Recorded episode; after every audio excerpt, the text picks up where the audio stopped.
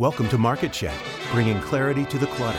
A discussion with senior government marketing thought leaders, sponsored by Government Marketing University. Here's today's moderator, Luann Brossman. Hello, and welcome to Market Chat, where we bring clarity to the clutter in government marketing with hot topics, best practices, exciting guests, and innovative ideas. Our Market Chat program is an ongoing series that provides an open and collaborative interaction between government and industry to ensure that our listeners walk away empowered with greater knowledge on how to better market to their targeted federal, state, and local audiences. This is Luann Brossman. I am your host today for Market Chat. I am the founder and CEO of Government Marketing University, and we're so happy to have all of you on our podcast today listening to us. In this episode of Market Chat, we're going to hear from three senior government marketing thought leaders. They're going to share ideas and tips for how government marketers can strengthen your skill set with innovative government marketing campaigns, pivoting from face to face events to virtual events, as well as making sure you're staying in touch with the pulse of government marketing. You'll also hear insights into how to use LinkedIn for your government marketing reach. I'm very excited to have three wonderful panelists with us today on our radio program brought to you by Federal News Network. First today, we have Erica Pyatt. Erica is the manager at advocacy and government at LinkedIn. Hello, Erica. How are you?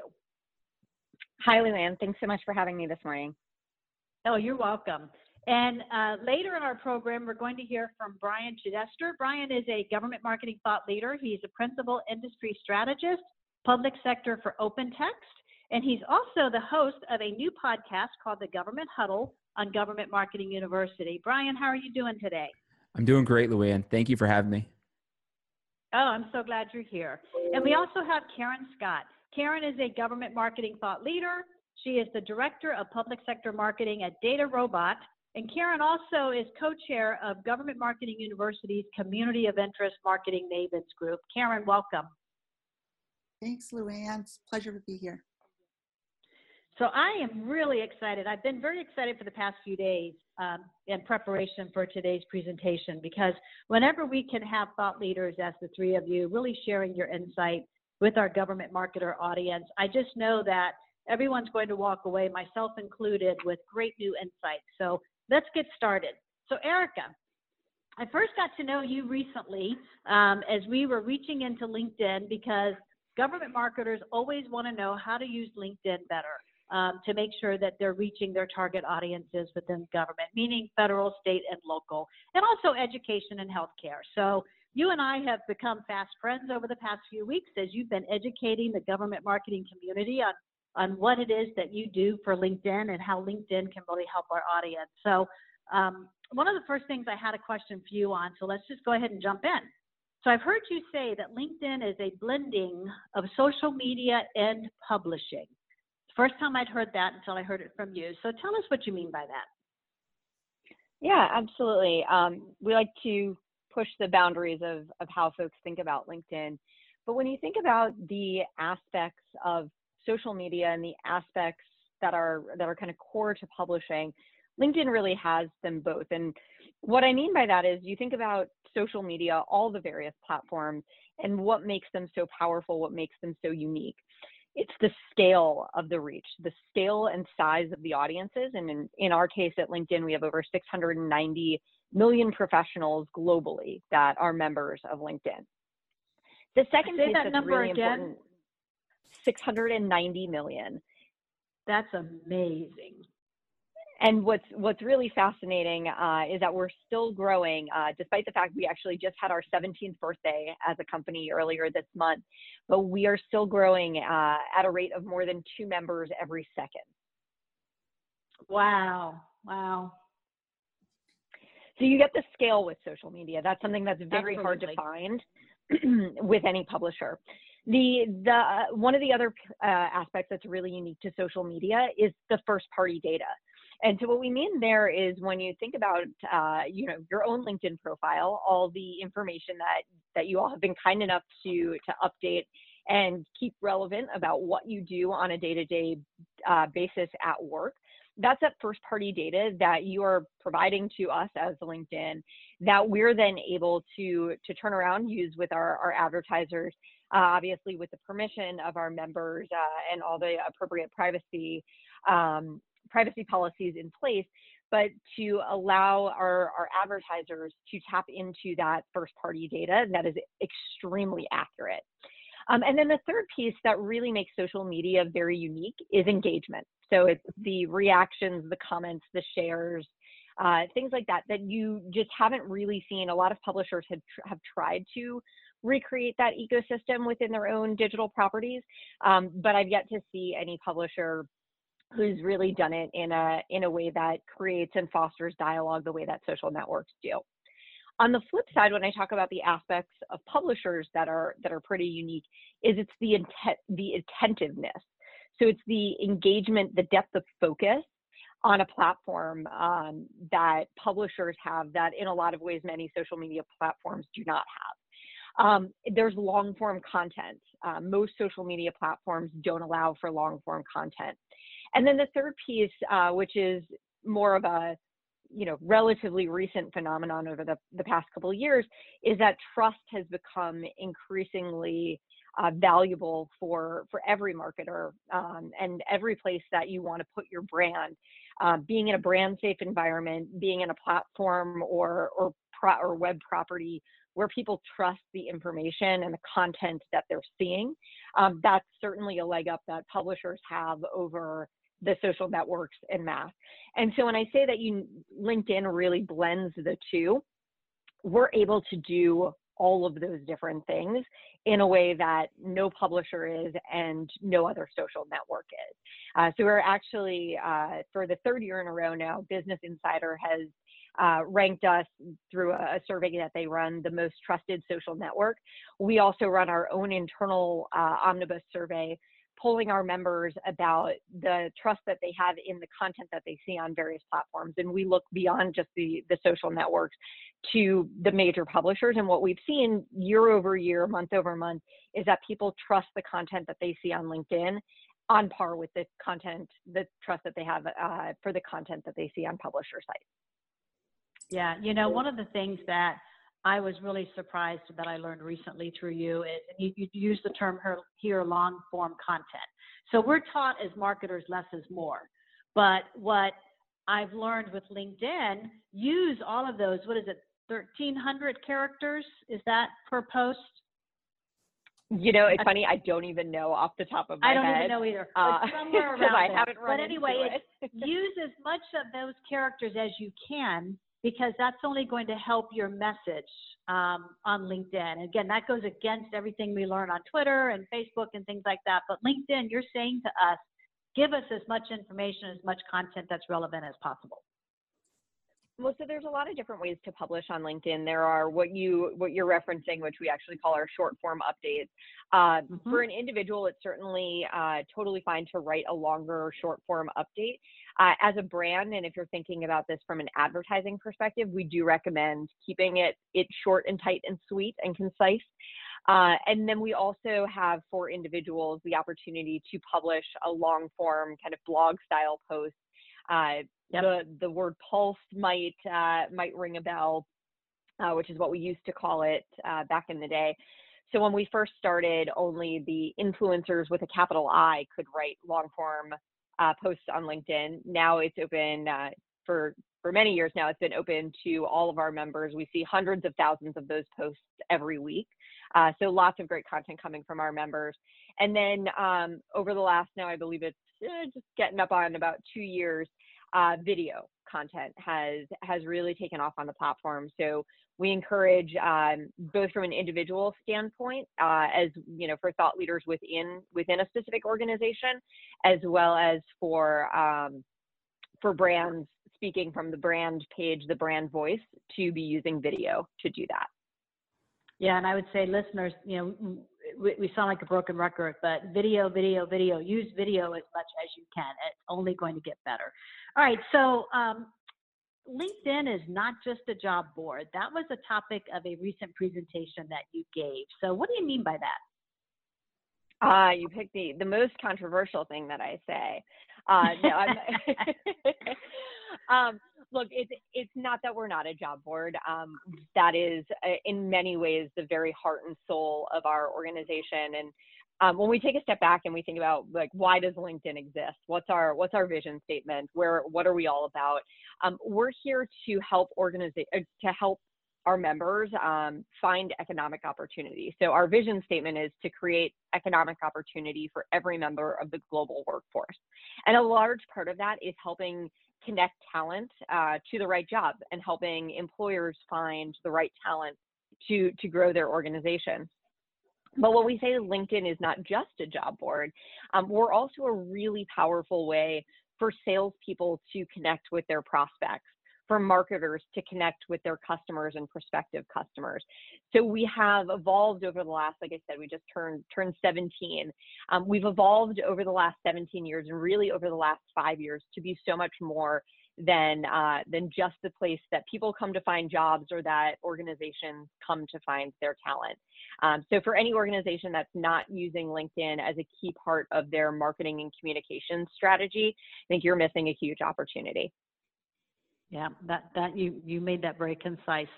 So because you are our LinkedIn guru, can you tell us um, something or some, more than one thing if you want uh, that our government marketing community may not be aware of as it pertains to using LinkedIn to gain awareness with our government prospects? Yeah, absolutely.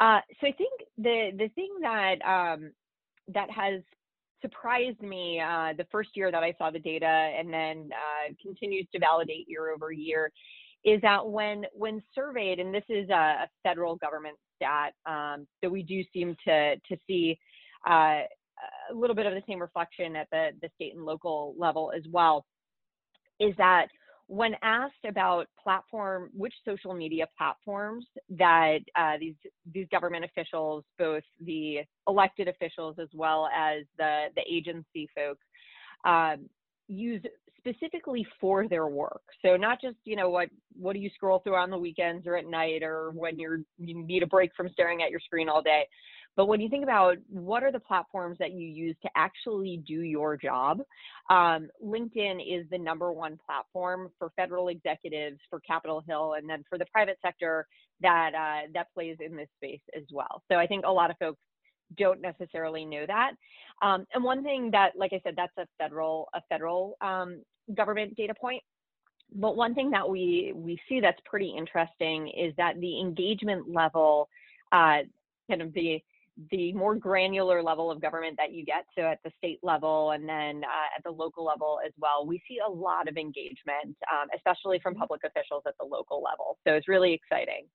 Um, if you want a couple of people in the government space to follow, um, some some uh, some public officials who are doing a really great job on the platform, uh, Governors Cuomo and um, and Ducey, so New York and, and Arizona, um, both do a, a a really great job using the platform to communicate with uh, with their constituents. No, I love that, and and I think listeners, you know, pay attention to LinkedIn because obviously government is using LinkedIn. Um, you know, what are some of the topics? So we you shared government is using LinkedIn, and so what are some of the topics that government is using LinkedIn for? What are they talking about? Yeah, absolutely. So we, uh, it's really neat. We're able to go into our platform data and look in aggregate at people who work in government and over the last month, what are the kind of topics that are driving their their engagement.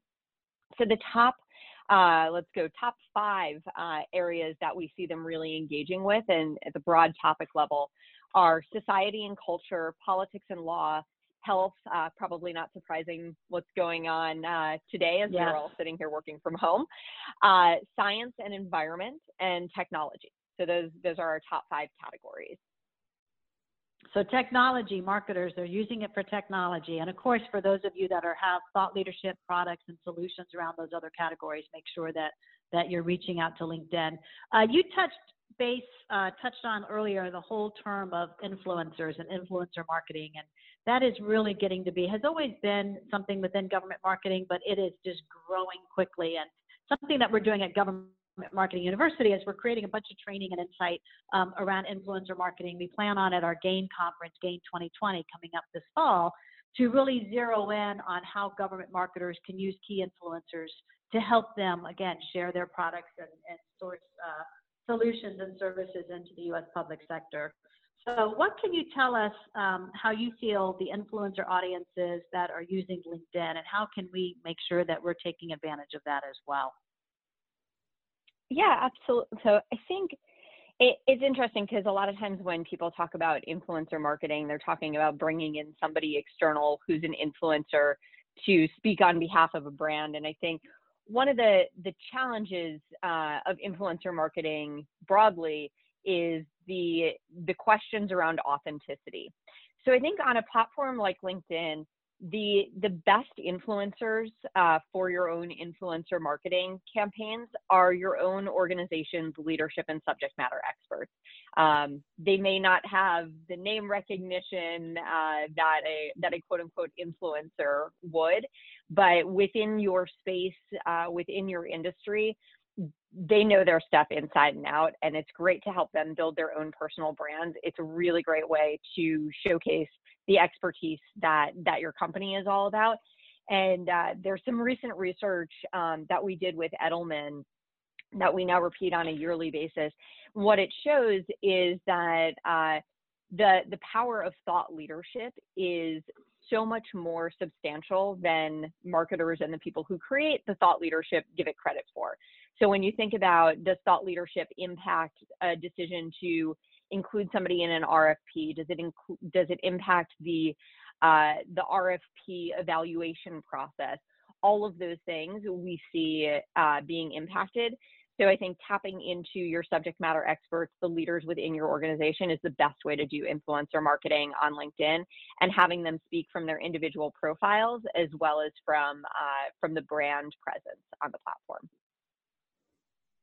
You know, I think that you have more than proven that LinkedIn is, is something our government marketers really need to pay attention to. They need to understand that it's got a much wider breadth of functionality and capabilities to help them with their government marketing. Um, one last quick question is, you know, what's the best way for government marketers to get started on LinkedIn? Yeah, absolutely. So if you don't have a page already, uh, make sure you do. Make sure it is uh, a completed page. Uh, what we see is that pages that are complete and then pages, I'll take that a step further, that are posting on a regular basis. And when I say regular basis, I'm talking like one time a day, um, maybe two times a day if you've got unique information to share, that those pages drive substantial, uh, substantially more engagement. So the first thing to do is start with your organic presence. Uh, we also see that organic, uh, having an organic presence on LinkedIn still does reap dividends in a way that is challenging on other social platforms. So investing first in, in the organic presence um, is the best way to get started. Then having your salespeople uh, and your organizational leadership get active on the platform, start connecting with customers and prospects is another key way to um, to make the most of your network. Okay. You know what? We always run out of time. And sure enough, Erica, we've run out of time. It's, it's time to take a break. But I would love to have you back because I still have more questions to ask you. So um, we will get those. Maybe we'll do a little Q&A on our website just to finish up some of these questions and find out really ways to make sure we're educating our government marketing community and the right way to use LinkedIn that will benefit them greatly. So I really appreciate you taking the time today to join us on our GMARC-U uh, Market Chat radio program. Thank you so much. Thanks so much, Luann. Alrighty, everybody, we'll take a break. You're listening to Market Chat, bringing clarity to the clutter in government marketing, brought to you by Government Marketing University on the Federal News Network. Government Marketing University is an innovative learning platform that applies a collaborative, community based approach towards knowledge sharing and skills development in the field of public sector marketing. Experts from all corners of the U.S. public sector marketplace marketers, thought leaders, government, media, and sales are contributing their knowledge to this unique content rich platform. Government Marketing University offers training, research, certifications, mentoring, and community resources all in one place. Learn more at gmarcu.com. Welcome back to Market Chat by Government Marketing University on Federal News Network. This is Luann Brossman, and I'm your host today. I am the co founder and CEO of Government Marketing University. And today we're talking with two government marketing thought leaders that are really going to talk to us a lot and give so much insight to our listeners that are government marketers on really pivoting, for example, from a face to face event to a virtual event as well as a lot of the relevant topics that are happening in our marketplace today that our listeners need to really be aware of. So I'm really excited uh, to start this next segment of our radio program. We have with us today Karen Scott. Karen is the Director of Public Sector Marketing at Data DataRobot. She also co leads Government Marketing University's Community of Interest Marketing Mavens. And Karen, I'm going to ask you a little bit about that as well, because there could be some listeners that would like to be a part of that.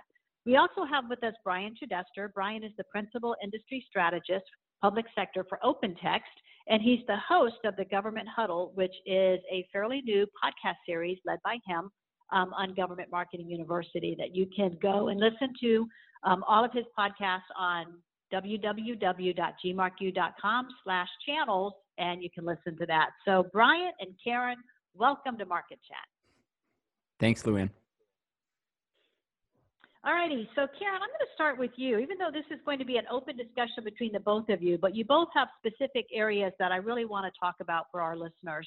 And the first with you is you had back in March 2020, you had a face to face event planned in Washington, D.C. I think the date was March 18th or 19th? March 19th.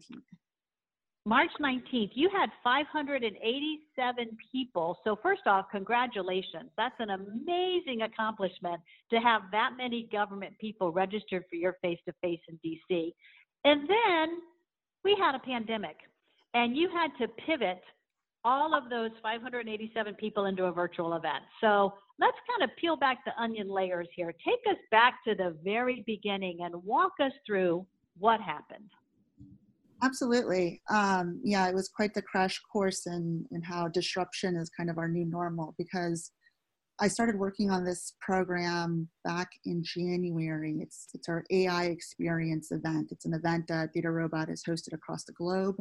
It's a combination of um, live thought leadership mixed with in-depth training and it's, it's just a very successful event and it was going to be the first time for it to be hosted in dc and have it be a government focused event so we were super excited uh, we started building out the agenda back in january as we started getting more and more government speakers line up and be a part of it we uh, made a decision hey, you know, we want to open this up to folks that are outside of the DC metro area. We had started hearing rumblings of just travel becoming a little bit of a concern back in February. So we decided to work with a third party and offer a live stream. So people outside of DC Metro who couldn't travel could still participate and see the presentations live um, from DC.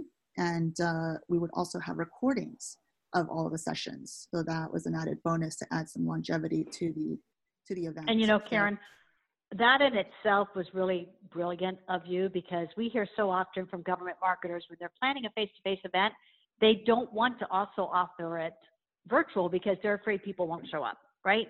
So I, I, this is why you're a thought leader because you were like, well, I'm still doing it because it's still going to serve our audience needs the best and get that reach outside of DC. So kudos for that. Well, it worked out definitely because little did I know just the impact of the pandemic in the DC area. March 12th, just literally uh, not more than nearly two weeks before our event, they made the announcement of limiting gatherings to 250, uh, no more than 250 individuals. And given our registrations and a 50% drop off, traditionally, just conservatively, we were going to go over that number. So we made a decision, you know, could the platform that we were running on support moving our whole registration onto it? And we got confirmation that it would. So we had to re-register everyone. And so that was our first obstacle inspiring everyone that um, we tried to make it as possible as positive a message that they would still be getting all the same great content in this virtual environment with none of the health risk that uh, the pandemic was bringing about. So, so they had to physically go and re-register themselves versus you doing it for them. Correct. So, okay, we were worried about drop off. At the same time, we were still marketing the event. So the drop off that we incurred was kind of leveled off by the new registrations that we were getting in from the constant promotion. Um, so then March 16th rolls along, literally four days before our conference, and the limit of gatherings went from 250 to 10. And so that really threw a monkey wrench into everything because not only could we did we need to limit the groups to 10 um, at our venue, we also were facing that the government was being told to now work from home. And because of that, we did a quick check in with a lot of our speakers who we had just had prep calls with and they were excited.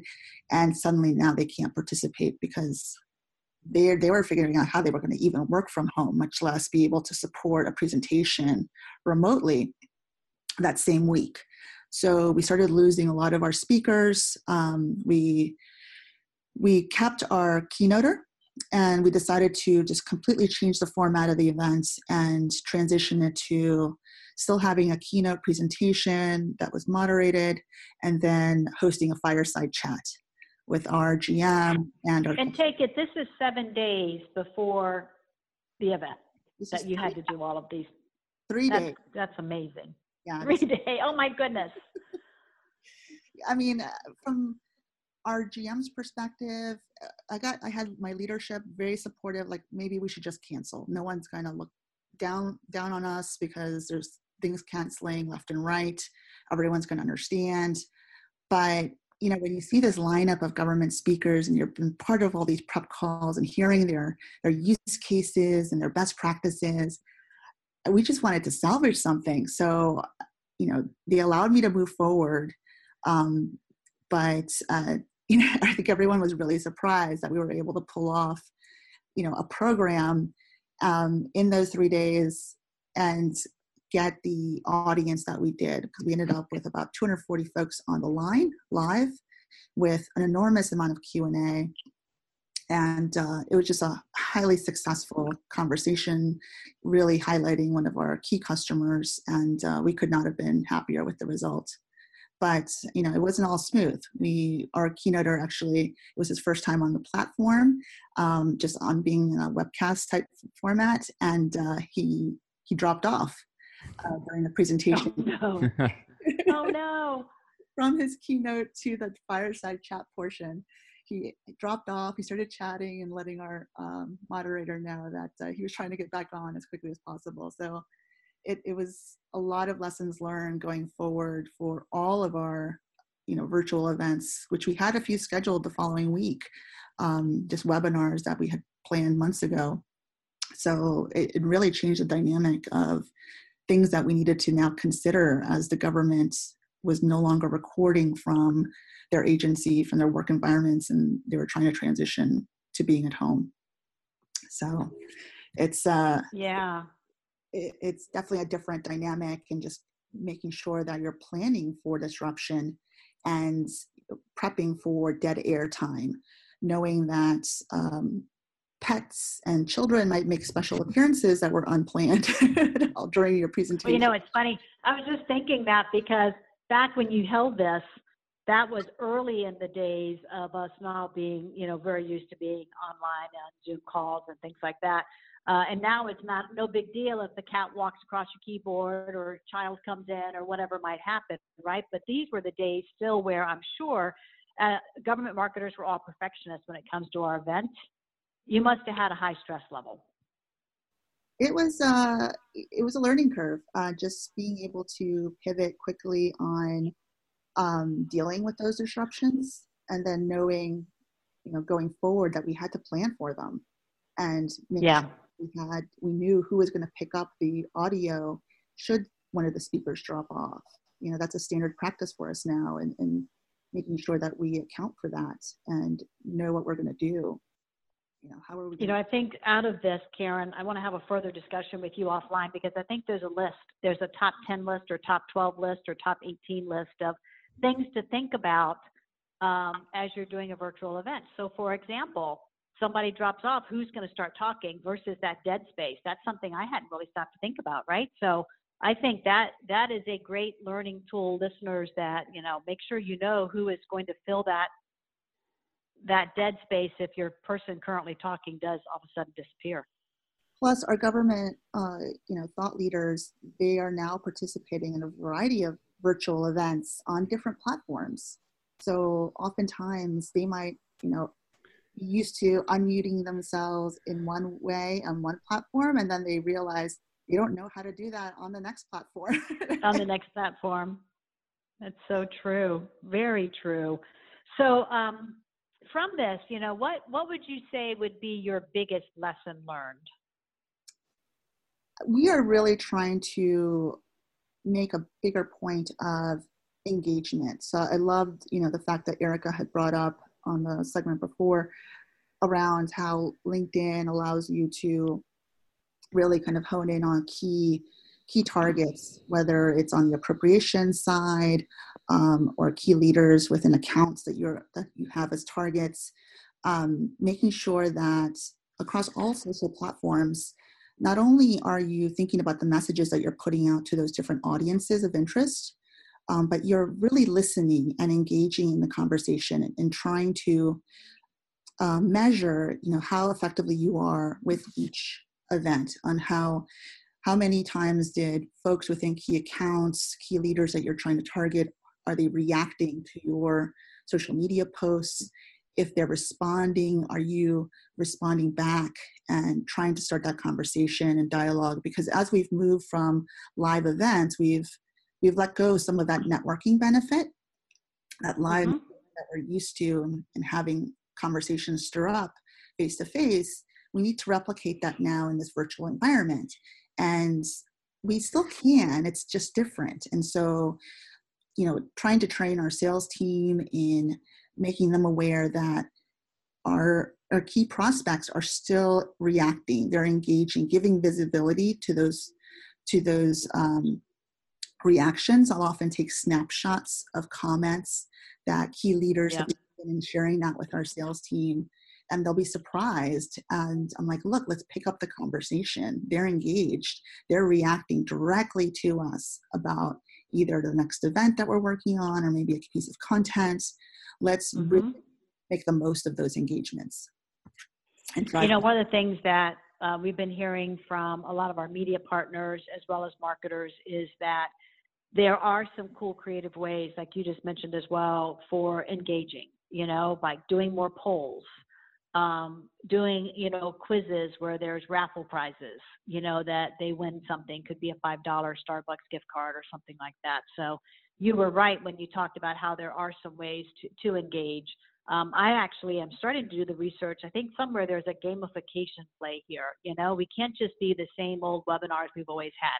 How do we add in some gamification uh, pieces to it and things like that? So uh, you truly are a, a success story, Karen, with what you did. Uh, aside from that, are, are, there some other areas just overall in your marketing budget or your marketing plans that you've had to pivot uh, during this time? I think uh, one of the key areas that we've seen some traction on is the nurture after an event, virtual event, live events, um, really looking at those communications that you're sending out after the fact, because it's it's a long road to to get to pipeline, and so you might be excited that you got you know good numbers over to your your event, um, but then, you know, how are you communicating with them? Are you being sense, more sensitive than maybe you have been in the past in those communications?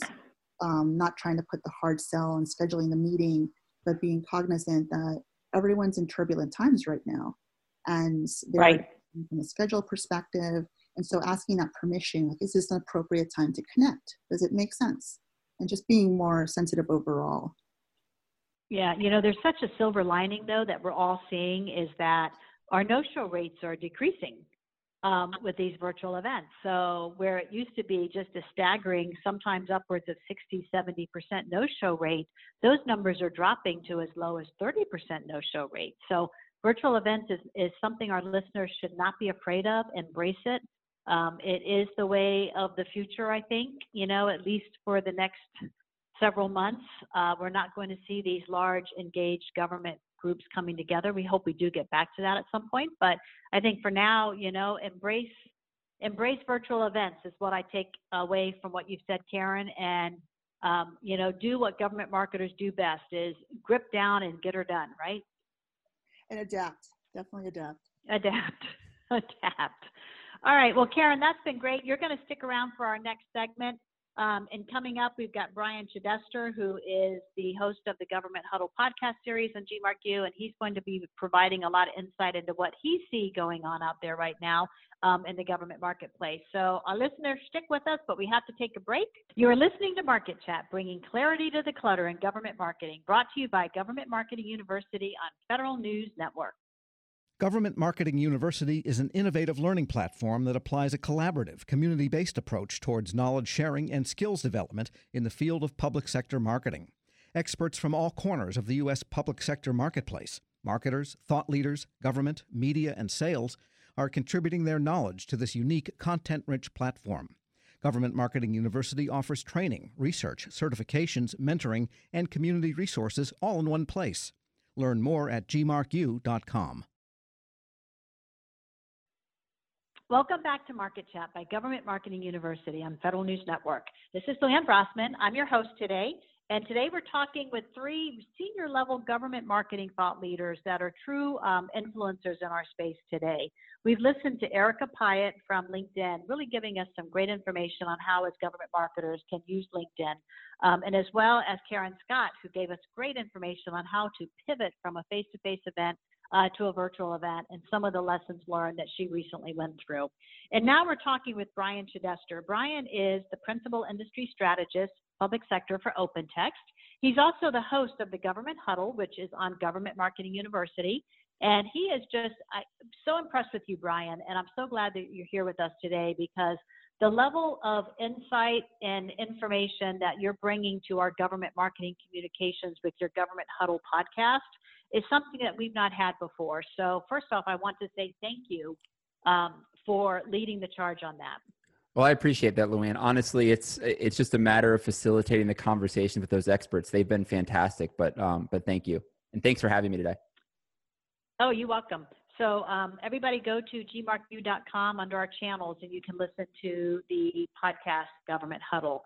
So, one of the reasons that I was excited that Brian agreed to be with us today is, as I mentioned a couple minutes ago, he really is a thought leader and looking out across um, the broad scope of government marketing and where we're going and how we need to get there and some things that we need to think along the way. So, Brian, I want to kind of toss it out to you because I know that you have a lot of insight that you want to share. I think we could talk for six hours, um, but we don't have six hours. We got to concise this down. So, tell us what's on your mind today and you know me, I like to talk, so six hours. Um, As do I. Yeah. So, and I'm I'm I feel really lucky that I was able to go last, honestly, because I got to hear all the great insights that Erica and Karen brought to the show, and all of it's really in line with one major trend that I'm seeing in government, and that's the reevaluation of what can and can't be digital. In a couple of my episodes, um, I spoke to some analysts, and we've given examples. For example, uh, onboarding um, has become virtual now. Never before would a government organization onboarded folks virtually. Um, but I think the ability for them to look at things um, and say, you know what, we could probably shift this to digital, teleworks being another thing. Um, and they've had a lot of success with it. So I'm excited by kind of what the prospects of, of this could entail.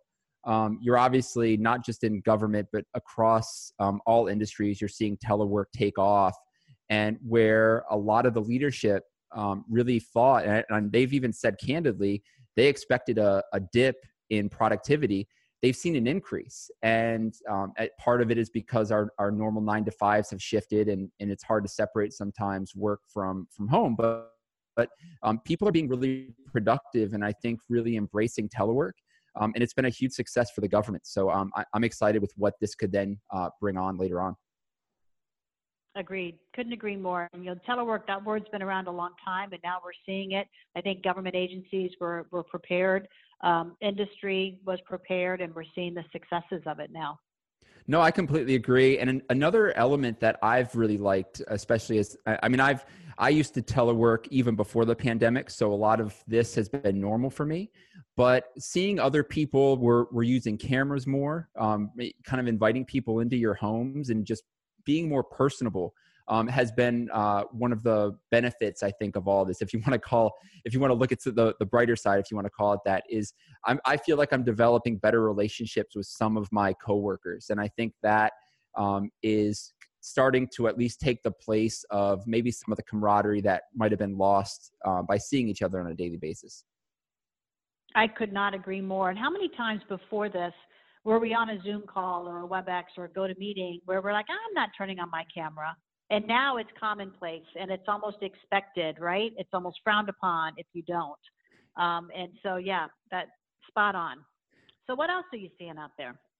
Um, so, I mean, th- there's a lot. One of the biggest things right now that I think we as marketers need to take a look at, though, is the need to truly drive enterprise value. And in government, I think a lot of times um, we would look at things uh, as through singular challenges um, because the government is so siloed. Uh, but right now, uh, they are looking at the entire enterprise. And if you have solutions that can really be platform driven, um, can provide um, things from A to Z. And a great example is something if you're looking at human capital management. Um, there's a lot of application development platforms that are getting a lot of traction with the government, but they're solving problems within human capital management as well as procurement um, or uh, digital asset management. Um, so I think now as marketers, we need to take a look at uh, the holistic nature of um, the mission of government and really offer up um, true value from that standpoint. So, expand a little bit on what you mean by the holistic nature of government. Okay. Um, so, uh, one example that I, would like to give is I'm doing a lot of research right now around the future of government work. And one of the reasons why I like this as I call it an organizing construct, especially from a marketing uh, perspective, is it encompasses a lot of different technologies into one kind of galvanizing structure.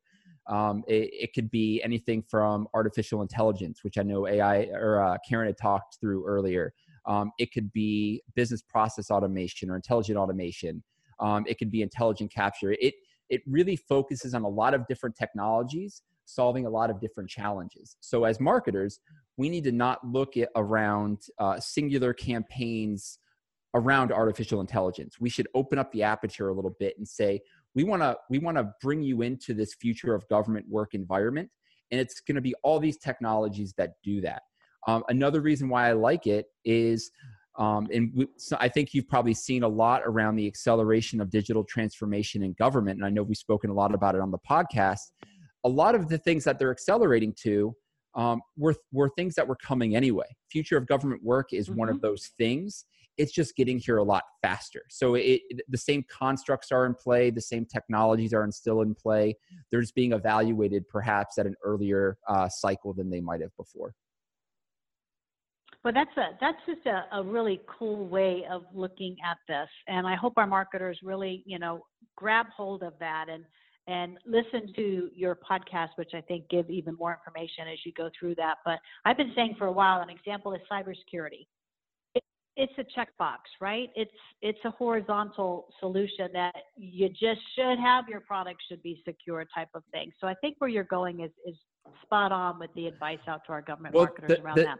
That's and that's the thing too with the future of work. Cybersecurity plays a part in that too, and I'm glad you mentioned that. And it really showcases the holistic nature of again what I mentioned government or government's doing. As we shift to that future of government work, and we look at telework like we are now. We got there a lot faster, um, and it's become normalized a lot faster than what might have happened pre-pandemic.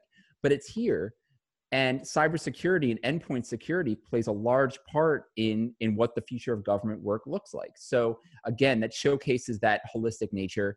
Um, and cybersecurity is just another technology you can insert into that larger campaign into that larger. You know, I had a call one day last week with one, one of our GMarketing ambassadors, and the ambassadors are all former federal executives, CIOs, CTOs, CISOs, SESers, and they had been brought in to a particular agency uh, because they were struggling a little bit on the telework, and they were not as much technology, but in culture. Oh, well, the employees aren't going to work as hard. And she was really excited to share that now it's been going on for eight weeks. And now this CIO has actually admitted that, wow, we're actually more productive. People are working harder, longer hours. And uh, that was just, I was happy to hear that, you know?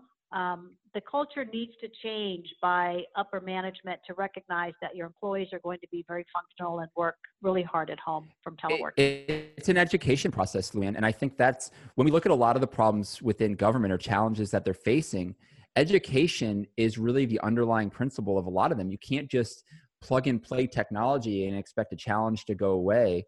Um, it, telework's one of those examples, and I say education because we as managers need to understand how do we manage folks that are remote. Cybersecurity is another example. You can't just procure the solution and immediately all your endpoints are secure. It's an education cycle. We need to, we need to educate some of those users saying, don't open those emails. Look for these things. Right. Um, so I at cultures culture's absolutely fundamental and education's a key part of that.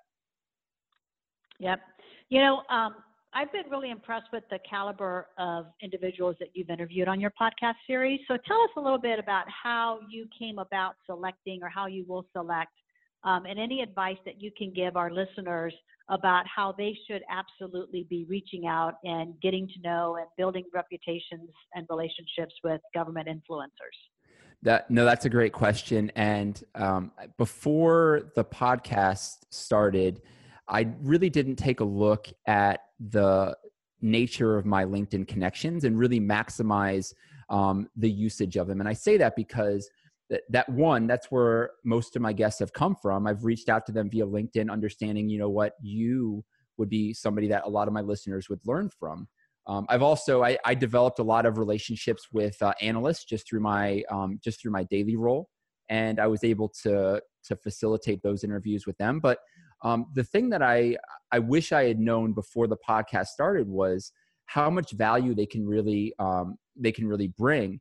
And you don't need to be recording a podcast to get that. If if I could go back in time, I probably would have been reaching out to them and saying, "Hey, would you mind if I uh, picked your brain for 30 minutes and asked you uh, some questions around these topics? I'm really interested." Um, that I've learned more on the prep calls for my podcast than I do even recording them uh, or doing uh, run up research. So I, I think being able to maximize your LinkedIn connections is so important right now. There's so much information out there um, and wisdom um, that you can really glean from it. And before you do that, make sure that your own profile is up to date. Yes, thank you, Erica, for that for that reminder. um, I, I, I do try to do a good job of keeping my profile up to date. It's hard sometimes, and I know I talk to a lot of salespeople within my organization, and, and they'll say we don't have time, um, even to post. Um, but it, it is it is really important. And one of the things I'll add on to what Erica said is because I, I like that she touched on um, the amount of posting that is is looked at at LinkedIn um, and constant usage is I think she said at least a post or two a day.